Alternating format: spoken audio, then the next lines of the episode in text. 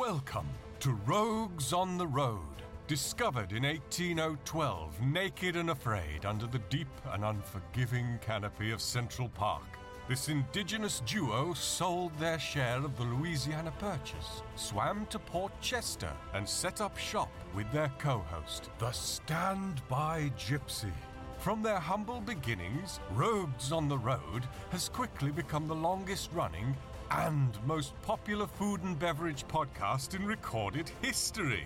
So, sit back, pour a cold pint, and tighten your spray skirt, you ninny muggin.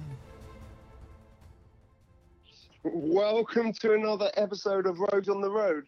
Uh, we're here virtually in Charleston, South Carolina, the Heron Farms. I'm Rich. And I am Matt, and uh, we are introducing Sam Norton of Heron Farms in sunny, I'm hoping it's sunny, uh, South Carolina, Charleston. Uh, Sam is the uh, owner founder of a indoor saltwater farm that is farming something a little different than what we typically expect. So, uh, so Sam, welcome to the show. Thanks for coming. We're, we're glad you you joined us virtually here, um, and uh, this is kind of an unusual farm. And uh, it, I know you you won a first first place uh, at the South Carolina Department of Agriculture, uh, their ACRE startup competition, and I, I guess it kind of went from there. Uh, yes. So, so how Um, did you, how'd you get your start? Well, before that competition, I uh, I'll, I'll go way back because the, the the story's beginnings involve kayaking, and you guys I read sort of met through kayaking. Um, That's cool. Uh, yeah, but just a little. but uh, senior year at the College of Charleston, I was researching saltwater agriculture. Um, the Boeing company and a couple other aviation companies were growing a plant called Salicornia uh, in the deserts around the Abu Dhabi airport with, with nothing but seawater from the Persian Gulf or Arabian Gulf. And uh, they were pressing the oils out of the seeds for biofuels. I thought it was fascinating. Um, I ended up interviewing for their team. And when I started researching the plant they were talking about, I kind of was like, had the, oh my God moment on the on the interwebs, you know, the Google images of and all that. And so, but I realized that it was the plant that I had eaten up kayaking. Uh, I had eaten while kayaking around Charleston that I called sea pickle, but other people called sea beans or samphire or uh, there's all sorts of monikers for it. Yeah, we know as uh, we know as uh, sea asparagus. Is that the same thing? Right, right. It's the same thing. Okay. um, it's the same thing. And so there is a. So, anyways, I I traveled through Spain after graduating and, and saw it being farmed over there outdoors. And, and when I went back to Charleston, I uh, got into a, the master's program that I'm still in right now. Looking to finish up uh, next fall and learn how to grow it.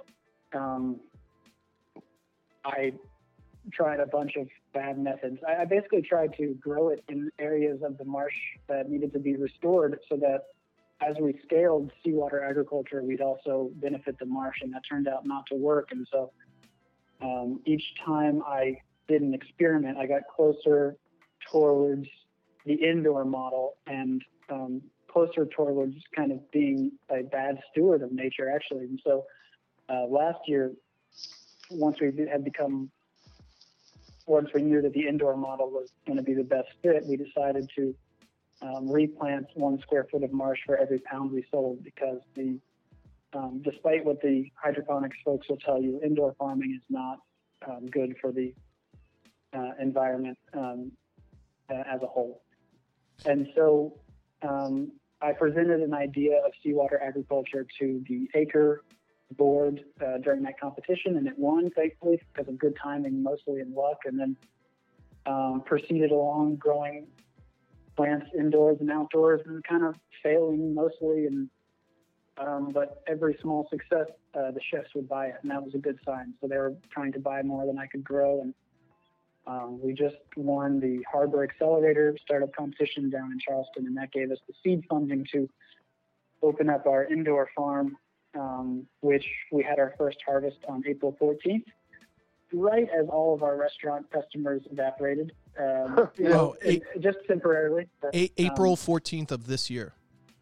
That's correct. Wow. Uh, Um, so on the one hand, it was the worst possible time to uh, introduce a new product to the market. On the other hand, uh, it, it it showed us what we needed to do to be a meaningful company and Yeah, right. not just sell a luxury good. And so we switched our packaging over to retail size packages that are compostable, and we uh, didn't have the certifications necessary for larger retail environments, so we went to CSAs, and the CSA model is is, is actually working, and now we're in the process of scaling from one shipping container growing farm to six, and that's basically the gist of the.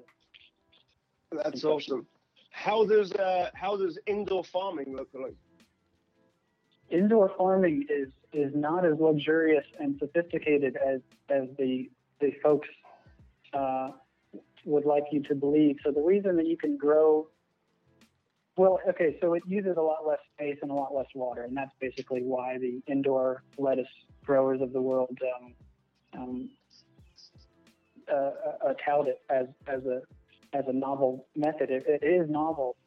The unfortunate thing is that you have to replace the sun, and so your cost of goods sold, um, your and your capex to buy all those lights is very high. And and the reason a lettuce farmer would make money growing indoors is because um, they would be closer to the market, and so you wouldn't have to have a, a head of lettuce sent from Salinas, California, to um, to Charleston, for instance. It could Right. just come come from Charleston. But uh, the real one of the real keys to making lettuce grow that fast and, and consistent is by manipulation of the uh, indoor environment, and that includes um, doubling the carbon dioxide inside of the growing space. And so that's kind of the hidden, uh, not talked about secret of indoor ag is that we actually double the ambient carbon dioxide in order to increase photosynthesis. wow. That's complex. So it, you know, it's almost it, it- you know when we talk about global warming and and uh, you know carbon dioxide building up in the atmosphere, p- plants aren't aren't really not all afraid of that at this point. you know, No, that's that's like, that's the conservative. You know, if if you look at it from a narrow view, you could you are can make a good argument that that increased CO2 emissions are good for plants because it is if you compensate for nutrients. If you have the same amount of nutrients in the soil, uh, then the plant gets larger, but it's it's less nutrient dense, and so it's just larger for without any meat to it. You know, but um, we compensate for nutrients in the indoor environment. That's what allows us to use so much CO2. wow. That's cool. And you know, so if if you're controlling different variables, you know, uh, inside, uh, you know, an inside farm, so to speak, what were some of the challenges you had? You know, when you when you started this, you said that you know you wanted to go out and replant areas to to restore uh, the sea asparagus to its natural habitat. What what were the challenges that? How come that didn't seem to take? What were some of the the challenges? Oh. Um, there's there's there's there's many, but since you guys had the, the oyster farmer on last episode, uh, it's basically the same challenges that that he identified, which are in order to do anything in the marine space.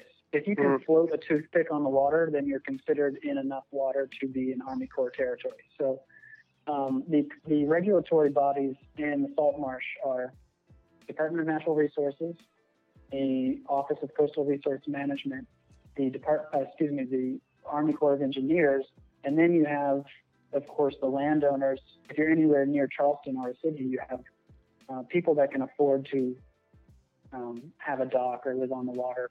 Um, they may not want farming to exist in the marsh, and you don't want to farm the marsh. Uh, in- order to farm these plants consistently, we needed uh, soil manipulation. Um, couldn't do that in the marsh. Couldn't till. Hard to get to on a boat. And then you- the main problem with it is that um, this plant, Salicornia, that people call sea asparagus or samphire, sea beans, or what have you, um, Yeah. it, it flowers when the days get shorter at the end of July. And so you only Oh. get a growing season outdoors between April and July. Oh wow! Oh, that's that's short. Yeah. So by doing internally, you get to expand that time frame. Right. uh, Year ra- we can year round? produce it year round. Yes. Yeah, well, that's great. And are there um, are there natural, uh, you know, uh, pests, uh, disease, anything like that that is that affects sea asparagus?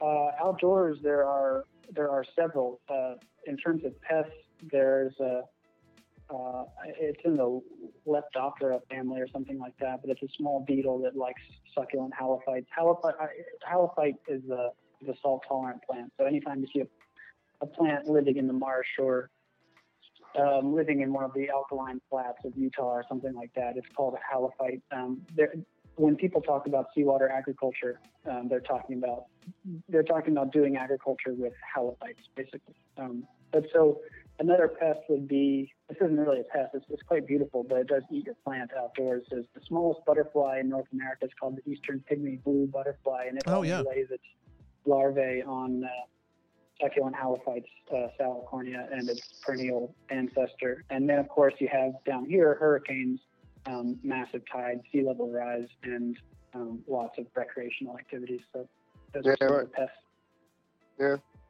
Inter- I- and it, I, the interesting thing when when we found out about your farm too is I thought that's that uh, sea bean, sea asparagus was on, only a West Coast foraging type uh, plant. I did not realize that it was on the eastern side of the United States. How Oh yeah, yeah. This it's, it's everywhere. Sorry. How far north does it grow?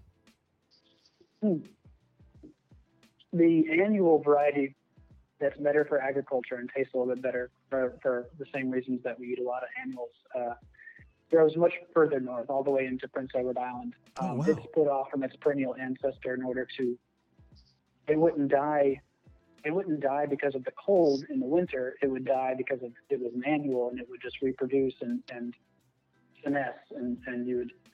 Uh, it was able to move further north, but the, the, this plant has Salicornia, the genus, um, is in the amaranth family, like spinach and beet, and it it has about uh, 80 or so species that we kind of consider uh, taxonomically different, which live all over the planet except for Antarctica.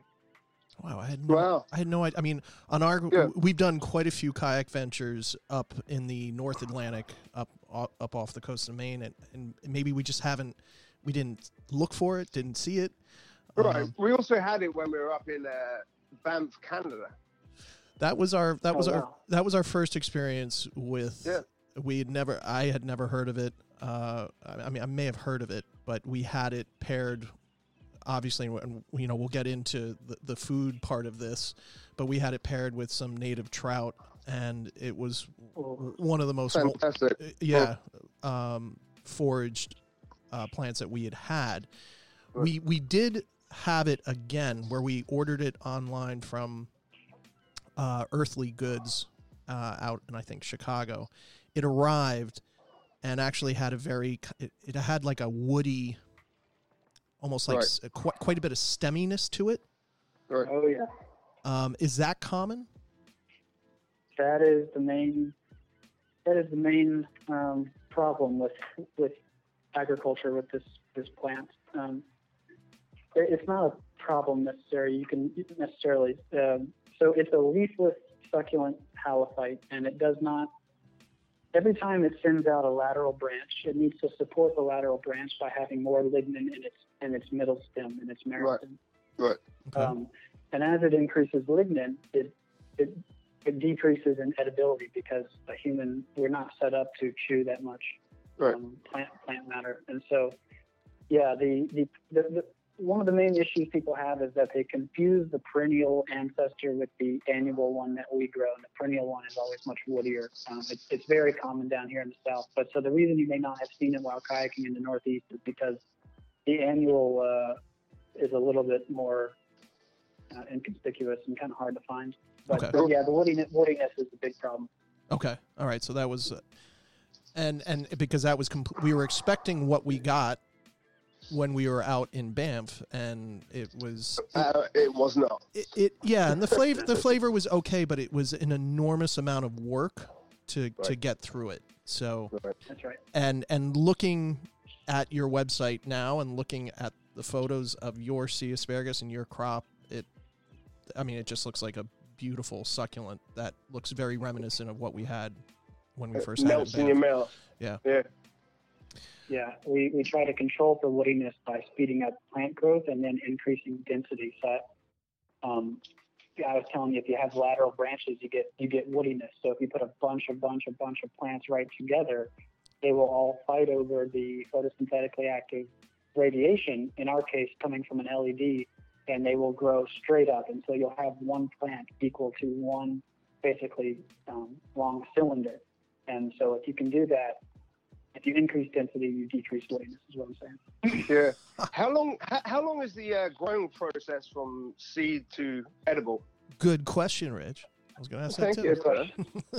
Uh, Rich, it's about 60 days um, Oh, sure. to, to so we and, and, and, and the salt gets increased across its lifetime. So the annual plant in, in nature germinates in February and March, coinciding with heavy rains in the south or, or ice melt in the north, um, whenever there's a little bit more availability of fresh water. But it takes about 60, and that's because we're still dealing with a, a wild plant. So Right. lettuce has a few thousand more years of um, domestication, and so it's it can be done in an indoor environment about 40 days, and, and we're speeding up our processes now.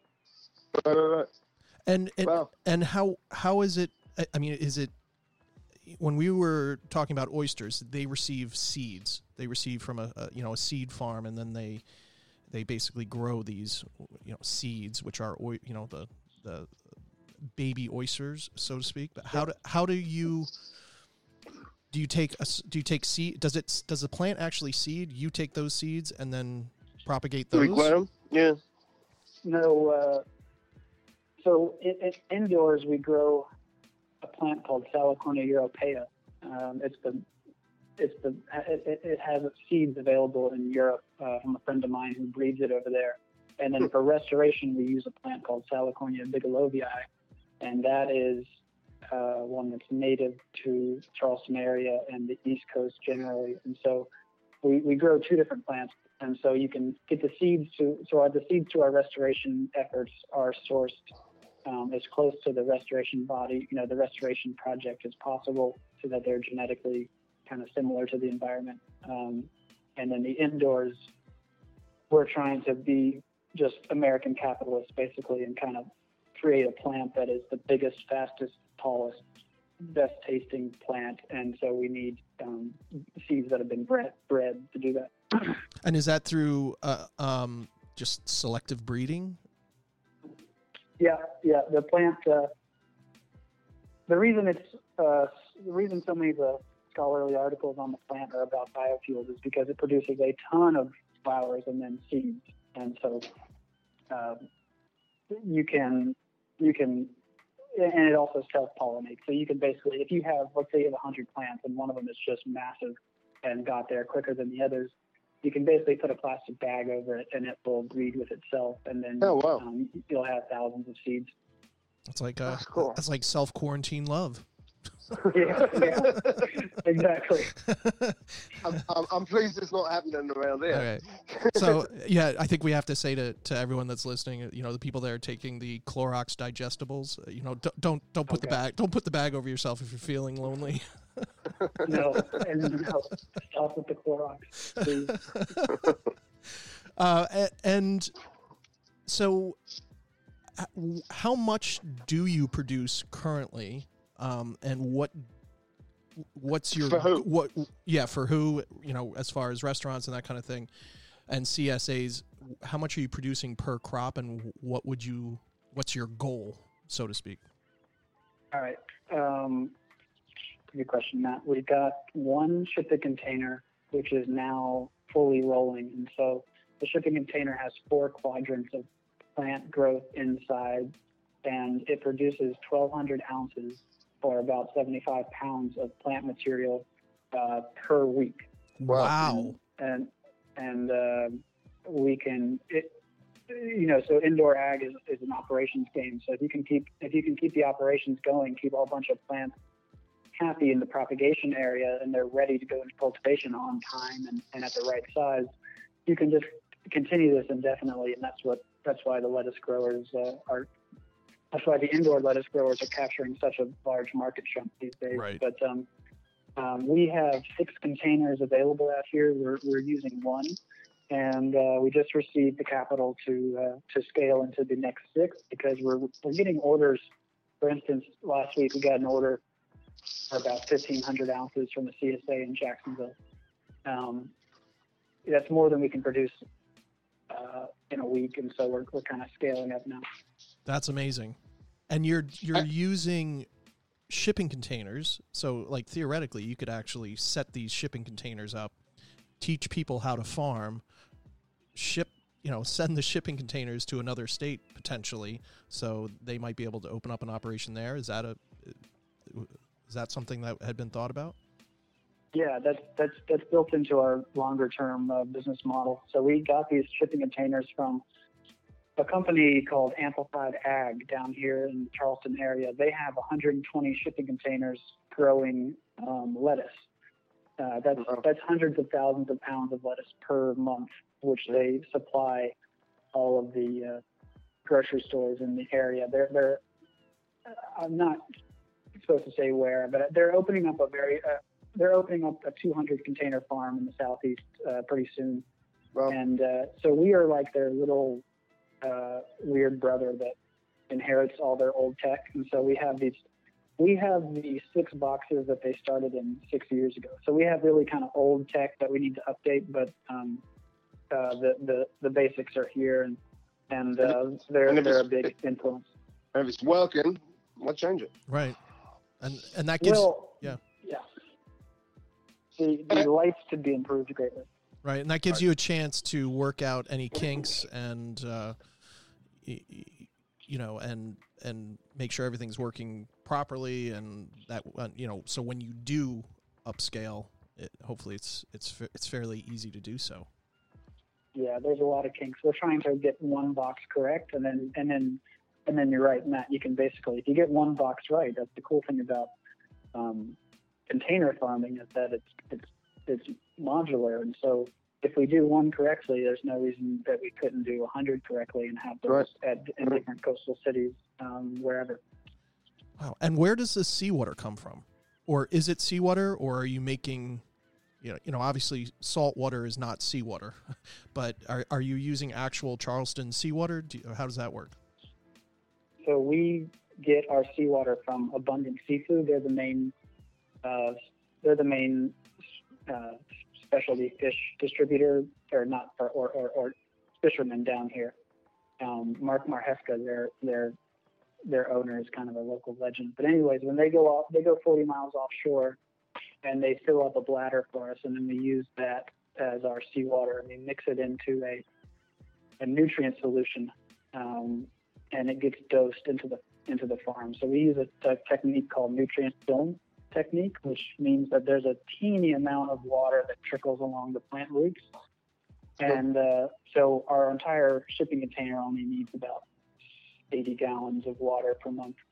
Oh, not bad. Wow. But so the cool thing is that when you guys have the oysters, or whenever you have an oyster, the oyster farmer will tell you about terroir and how it's different. You know, in the same estuary, you can have two different tasting oysters based on Right. salinity, dissolved oxygen, all those sorts of things. And that's the cool thing about this plant is that it's kind of the oyster of the plant world. And so if you give us seawater from you know, the Mekong Delta or whatever, our plant will taste like that. And you don't even need the seawater theoretically; you just need the mineral salts um, that have evaporated after the water's evaporated. So, uh, yeah, it tastes like whatever water you use, and we use water from 40 miles off the coast of Charleston.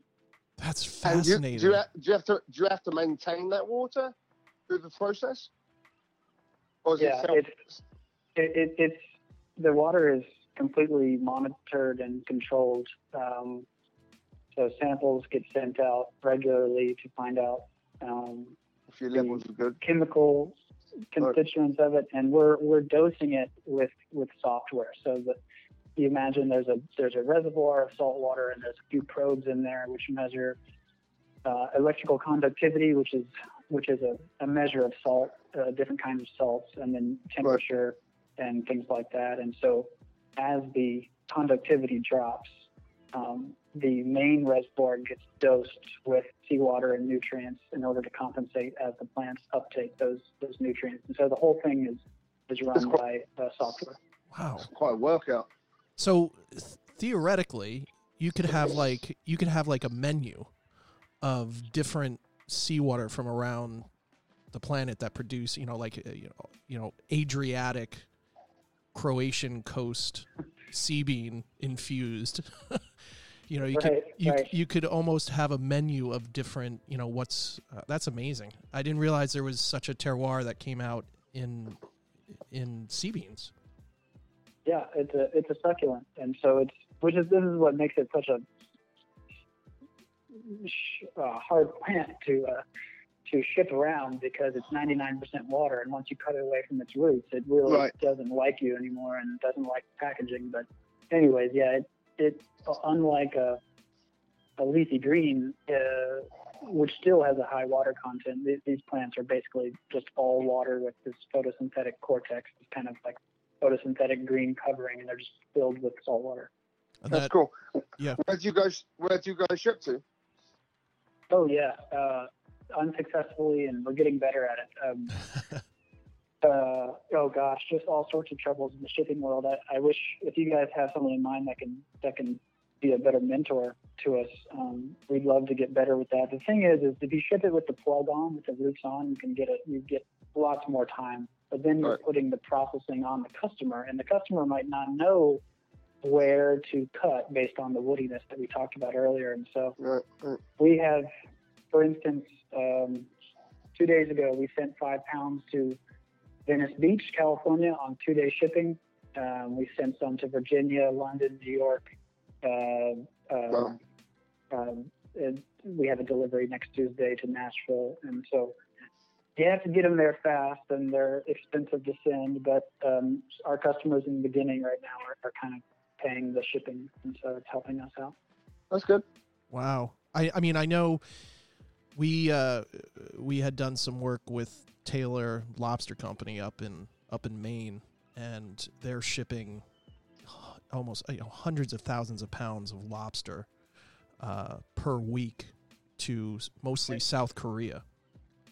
And, Yeah. and uh, and they're able to do it successfully. But I mean, it's even in this time, you know, shipping is shipping has definitely been affected by what we do right now and what's happening. Right. So it, I'm sure that's I'm sure that's a, a a challenge, but you know you've got your you've got your science background, so that's just another part of the challenge of what's what's the best way to ship this, and yeah, Yeah, it's it's been a fun challenge. Yeah, and that the, that sorry, the uh, the pro- our, our least favorite part of it is is all the styrofoam. If you want to pack properly, you need a bunch of styrofoam, and that Yeah, really is kind of a burden. Yeah. and That's a shame. and it's a cu- and it from from harvesting to table. What's the optimum time? Oh gosh, um, I, I do. So when we when the chefs are open again, we send chefs uh, a plant still on the plug, and they cut it off right before they serve it, which is best. But um, we're, it, it's got about a week shelf life if it's in refrigeration with, with proper Oh, that's not bad. proper packaging. That's no, not bad. not too bad. And t- take us through the the uh, well, you spoke about terroir, but take us through the flavor profile of your sea beans. Okay. Um, you know, the first thing you get is this. You, you get the salt, and and uh, if you if you overdo it and grow it with too much salt, that's that's really kind of offensive to people's palate. Um, some of the natural places where it grows in these hypersaline tidal flats, um, it really kind of hurts your throat. There's a lot of oxal- oxalic acid in it, Right. but um, we try to keep the salts. Um, uh, at, the, at at a lower salinity than than full strength seawater. Um, and us and all the other mammals evolved to like salt because we need it for our our brains to send electricity and our cells to transport um, ions around. And, and so salt is salt makes a human very happy just if you get it in the right quantity. Right. But um, And and is I would I would compare it to a spinach stem uh, that that has that's been seasoned with salt. Say that again. It sort of tastes like the stem of a young spinach leaf that has been seasoned with salt. That sounds delightful. Yeah, right.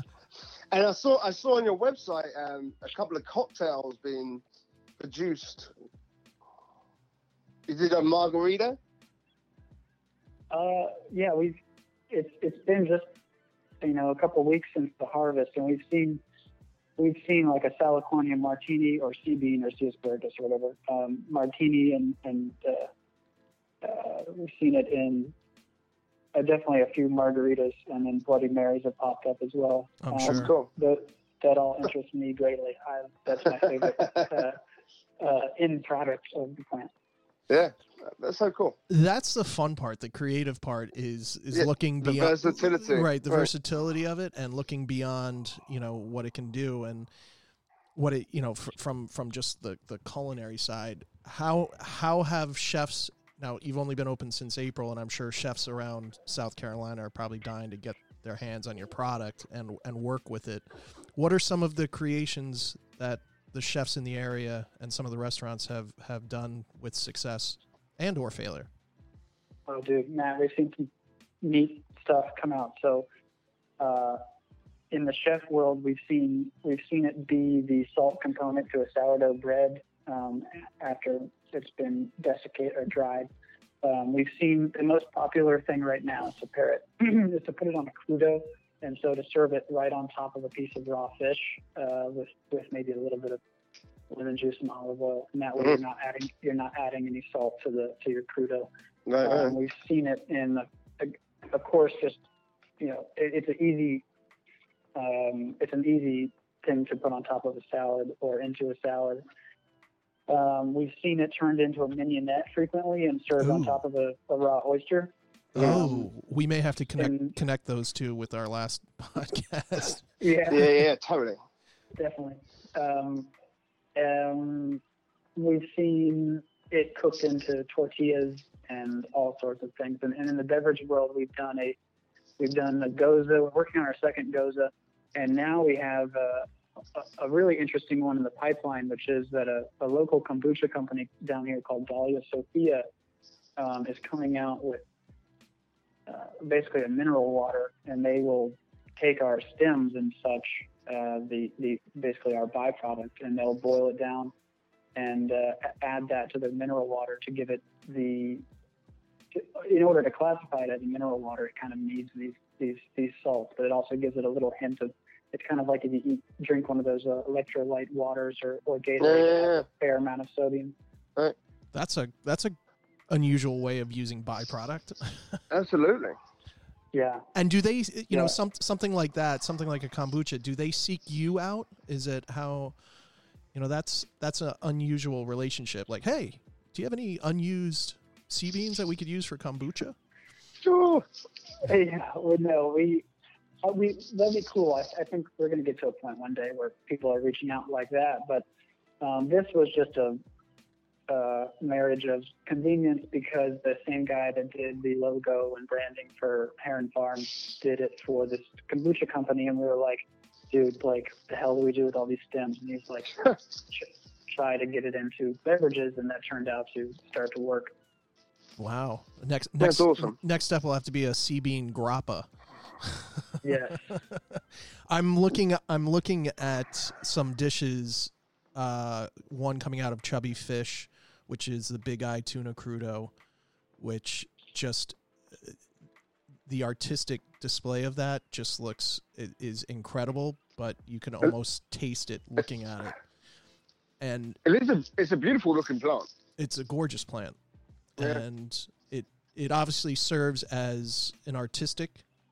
There's an artistic component to it as as well as a flavor component to it, and the actual if you look on your website and you look at those dishes, when the sea bean is cut up like that and just put on raw flounder, tuna, you know, uh, swordfish, you're eating that whole stem right there, right? There's no, you know, there's no woody part in that. Oh, oh, go- gosh, no, no, no. Okay. It's uh, yeah. I, I need to update the website. I'm sorry how It's it's, be- it's back, be- it's back from beautiful. January. It's Yeah, beautiful. it, it we've been under kind of underwater over the last few weeks um, with this Give the harvest, pun. and uh, the uh, the the team went from just me to about eight of us all within the last month, and so That's awesome. we're it's we're in scramble mode and and but anyways um, if you were eating it at a restaurant there would definitely not be any woodiness and you can easily cook the woodiness down or kind of Right. uh, um, blanch it out but but yeah the nice thing about the crudo uh, is that it, it's just fish and and salicornia so it's kind of it, it, it, it makes it look very pretty, although it's a strange plant to someone that's never seen it. I mean, it is a very strange looking kind of alien succulent plant.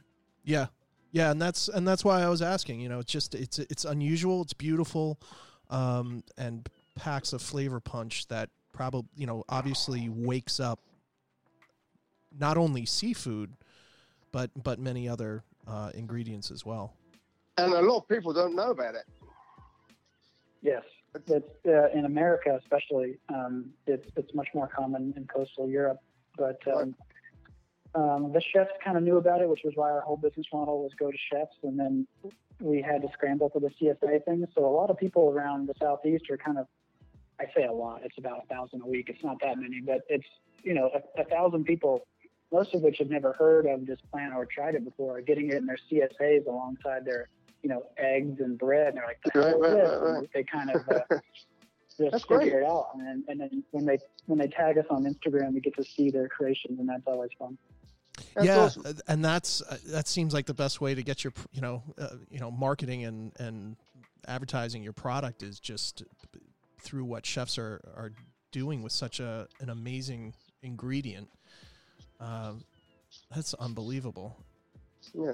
The the, the so the the reason we did the chef model, um, and and as soon as the restaurants are reopened, we'll return to that, is because uh, the a few decades ago, no one had heard of the avocado in America, and Right. especially on the east coast. On the east coast, um, Right. so the the California Growers Association realized they could grow this delicious Mexican jungle fruit um, consistently, but then they didn't know what the hell to do with it afterwards. So they called it the alligator pear, and they would bring it to the markets in Los Angeles, and no one was buying it. But then they they decided to take a new route, route and uh, call it the avocado and sell it to chefs in San Francisco and LA. And those chefs ended up teaching people, hey, look, this is kind of a luxury good, and this is how you should eat it when it's ripe and, and what to pay. And we're kind of uh, trying to copy that model, although with a lot less success. Well, it's it's All right. it sounds like it sounds like you're getting there. And the day is young. That's right. And Good for you, man. And how how has it been as far as regulation goes uh, with the state, working with the state, growing, you know, working with agriculture? Um, this is probably the first time in the state that commercial sea beans have been grown in the state of South Carolina, or I may be wrong, but ha- how has that been working with the state and just trying to to uh, keep up with that? And has that been helpful or, or not helpful? Supportive, not supportive? Yeah, it's been very supportive. Um, in the in your last episode with the oyster farmer, uh, he mentioned that he was on the board of the Farm Bureau, and that's because uh, a lot of the oyster industry is trying to get regulated as Department of Agriculture. Um, they- want to fall under agriculture, and that's because the USDA and the local, the state um, departments of agriculture are extremely friendly to new businesses, especially those who have uh, diversified products and they're not just soybeans or corn. Um, and then on top of that, if you're if you're uh, in a younger age bracket, they really want you to be farming and they don't care what you're growing. So the average age of a farmer in South Carolina is 59. Uh, it went down last year for the first time uh, since they started recording that data. So that's good news. New farmers are getting into the pipeline, but they're Yeah. just yeah, they're very supportive. I- I'm rambling, but they're, but they're very supportive and and That's awesome. uh, and uh, there there isn't a regulatory body, right? You know, I, there there isn't a seawater regulatory body for the country. There will be in a century or, or so, but um, there isn't right now. So we're kind of making it as we go. Wow. And That's in that's in your favor, I guess. Uh, we'll see. I, I, I, it seems to be, but um, I mean, the oyster industry thought a lot of things were in their favor, and then it all just kind of. Right. of, yep, you know, one, one, one powerful person that doesn't Yeah. want your industry to exist can do a lot of harm. So, you- I hear that. absolutely. but, Yeah. And we we've come across that with several guests uh, that have Yeah. had major Yeah. challenges doing Yeah. the right thing, and everyone thinks farming is is you know I'm a farmer and I, I get supported by everyone, and Right. you know I'm, I'm doing It- the right it's thing. those it's those higher powers that can screw us up real quick. Yeah. Yeah. And are you con- Yeah. are you, are you still um, working to uh, you know restore work with other scientists because not only are you growing, you have the science behind it. You also might uncover some discoveries that might help out restoring, uh, you know, coastal ecosystems with your product. Ha- has that come up? yes, that's what, uh, that's what, that's how this started, and, and that's, we're working on two different restoration projects right now, and they, they, uh, I won't go too far down the rabbit hole because this is food and bev Right. um, podcast, but um, basically in in Charleston, in Savannah, in Norfolk, and a lot of these southeastern ports, and a lot of the ports around the world, there are what are called confined disposal facilities, and these are areas where they put dredged material. Um, so they deepen the harbor, they make room for bigger ships, and they put a lot of that material offshore. But some of the material that's either contaminated or um, too heavy because of the types of sediments they are. They put them in these large, really large, uh, confined areas which used to be marsh. So they basically turned a bunch, they'd say turned 3,300 acres of marsh, and they, as in the Army Corps, um, into confined disposal facilities for dredge material back in uh, the Clean Water Act came around in the 1960s. So Yeah, and that's uh, those that's unfortunate. sorry. It is. It's it is. It is unfortunate for them. It's it's a good. Uh, it's it's cost effective, and so we uh, are have grown plants on these areas because if you don't if you dredge a bunch of muddy, salty uh, substance into a confined area, well, the water evaporates and you're left behind with really salty um, mud, and so nothing will grow there except for a couple of plants. And so we're bringing Salicornia to those areas to remediate them. And they it brings salt from the root zone and, and in the soil up into the upper parts of the plant, and it decreases the salt content in the soil, allowing for other plants to come in and colonize. And and uh, it's like a marsh band-aid. This is what it does in the wild, um, and we've co-opted it to do it in a dredge area. And then back in January, realized that the confined rice paddies of coastal Asia uh, uh, had similar characteristics to the confined dredge sites of America. And what I mean by that is that they're much smaller in Asia. So it's, you can imagine a basketball court size rice paddy, but it's completely enclosed and it gets flooded by seawater in the winter, and that seawater evaporates and leaves behind salt. And so in February, I went with a, a German friend to Bangladesh and we traveled around the with the Ministry of Ag in Bangladesh, and we planted sea beans and, and seven other uh, of these halophytes um, in rice paddies in order to pull salt out of the soil, give the farmer a different crop during the winter when they're not growing rice. And then the theory is um, when they plant rice next year, there will be less salt content in the soil, and so the rice yield will go up. And we just got our first pictures last week of our farmers in coastal Bangladesh eating sea beans out of a out of a temporary marsh, which is pretty cool. That is awesome. That's amazing. And Yeah. and and by doing that, you know, a diverse a diverse ecosystem is a healthier ecosystem.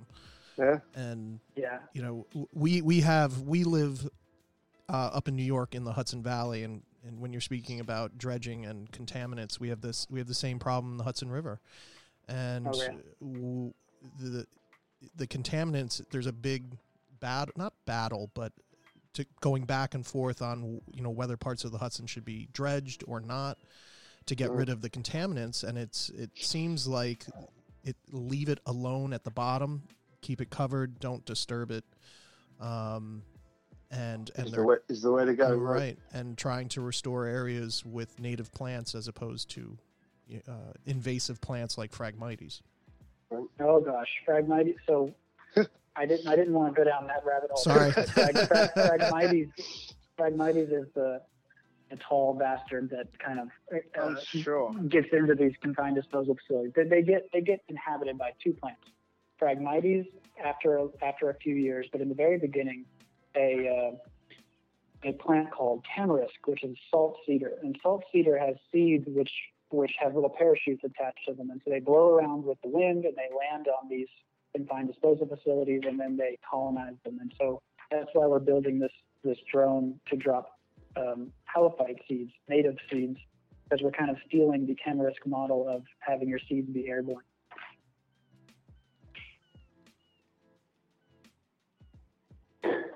We'll see if it works. yeah. Um, and so you you've done this uh, around you've done this in Bangladesh. You've come back here. You're you're hoping to restore uh, more marsh with native plants by taking away the excess salt using sea beans. Well, not not not just sea beans, but it's it's the most salt tolerant of all the halophytes. So it's kind of the first to it's the first one to go um, into an area, and it's the best at, at getting the remediation process started. And then and then you need perennial grasses like spartina to come in after. Right. That's that's complex. And it, and if people are foraging for sea beans, people still, you know, obviously do forage for it. We've had an issue, you know, we're in the process of everyone's foraging right now for ramps up in up in the northeast. But so many people have foraged and they're such slow growers that it's actually become a problem and it's getting harder and harder to find ramps. Right. Um, and are sea beans that way? Number one, and number two, do if if sea beans are grown in contaminated areas, do they does that accumulate in in the actual uh, sea bean itself? Yeah, it's a it's a big problem. They, well, I, I need to distinguish this. That the, the people foraging for sea beans is not a big problem because they it's very the perennial ancestor is everywhere in the marsh, and it's not as good to eat um, as the annual, but people don't usually know the difference, and so it's it's not under any pressure of foraging. Um, the annual would That's good. be, but it's it's hard to find. Um, uh, and yes, so the one of the one of the things I found out during the master's research was that if you take all the Google Scholar results for halophytes and you and you plot them on a graph and then you code them based on their keywords, you find that the the the, the majority of publications on halophytes either have to do with restoration or it has to do with agriculture. And the reason it is a good restorative plant is because it accumulates um, heavy metals really Okay. well. And so that's what also makes it kind of scary to eat out of an environment. If you happen to be next to a marina or a harbor, um, you probably shouldn't eat those plants or any quantity of those plants. Right. That makes sense. That makes sense. That's also another. That's another reason to get it grown at a farm, uh, unless you know the area that you're foraging from. That's right. Well, I hopefully we can be back in a position in a few decades or so where there aren't any areas of marsh that are unforageable because we start to clean up our our, our mess. Um, Yeah, yeah, We'll we'll see, but but that would be nice. yeah. Well, and the, and in- yeah, In, in this situation, maybe well, it sounds like waters are getting back to how they're supposed to be. Um, whether they well, that's- remain that way is a different story. right. Right. Well, Right. we, we can hope. Yeah. You, you don't you don't hear about that on the uh, on the mainstream uh, news outlets, but this is really No. the greatest spring spring we've ever had on record in terms of um, the fisheries coming back, the Yeah. the, Yeah. the, uh, the migrating birds. Uh, Amazing. it's all you know they're all a bit confused because of they're like, oh my god, all we have to do is, is, the- is give a give a virus to the humans and they'll stay away from us. for a little while. Absolutely.